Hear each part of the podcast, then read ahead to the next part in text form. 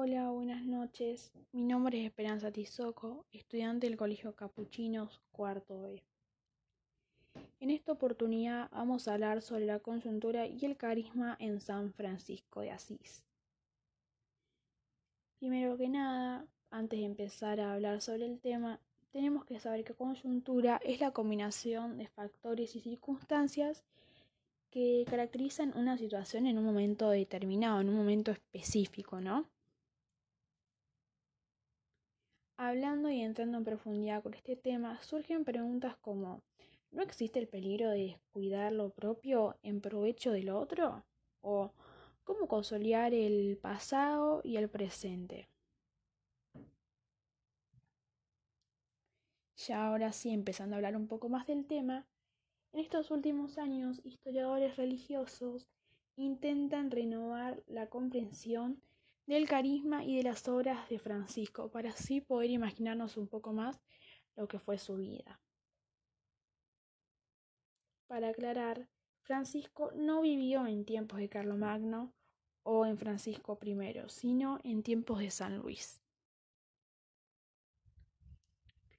Él nace en cuerpo y alma, en inspiración y decisión, para poder transmitir la palabra de Dios a todo el mundo tomando siempre al Evangelio como referencia absoluta.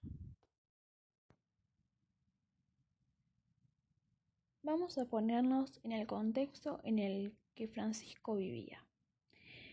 Francisco vivió durante bajo un régimen feudal, lo cual tenía distintas eh, divisiones sociales, la cual él y su familia pertenecían a la burguesía.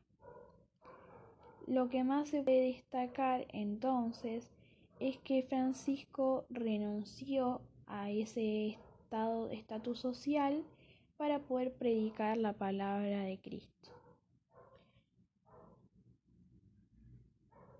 A Francisco lo podemos ver reclutando, reclutando a jóvenes para así poder transmitir la palabra de Dios, dando alegría a todos.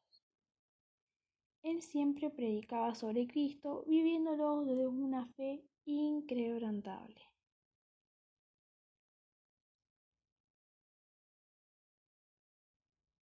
Él predicaba, su tema principal era la fraternidad y la pobreza, recreando de esta manera la, la, palabra hermano, ya que a él se refería a cualquier cosa o a cualquier persona con la palabra hermano. En mi opinión, es difícil intentar de expresar el carisma de Francisco, pero creo que prestando atención a nuestro entorno podemos darnos cuenta de que él siempre está, de alguna u otra forma.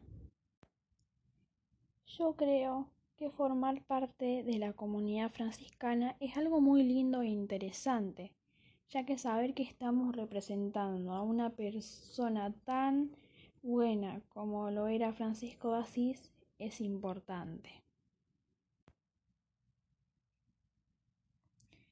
Esta parte del podcast va a ser para dar mi opinión sobre este trabajo.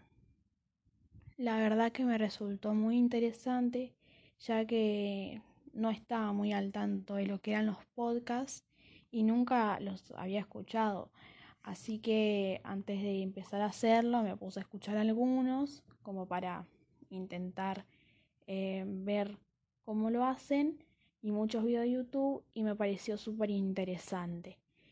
Eh, me pareció bastante llevadera la actividad, lo cual hizo que me divirtiera y el tiempo se me pasara muy rápido. Está bueno que ustedes como profesores nos enseñen a a utilizar distintas formas de presentar trabajos y esta me pareció una muy buena propuesta. En fin, muchas gracias por la nueva propuesta y espero que te guste.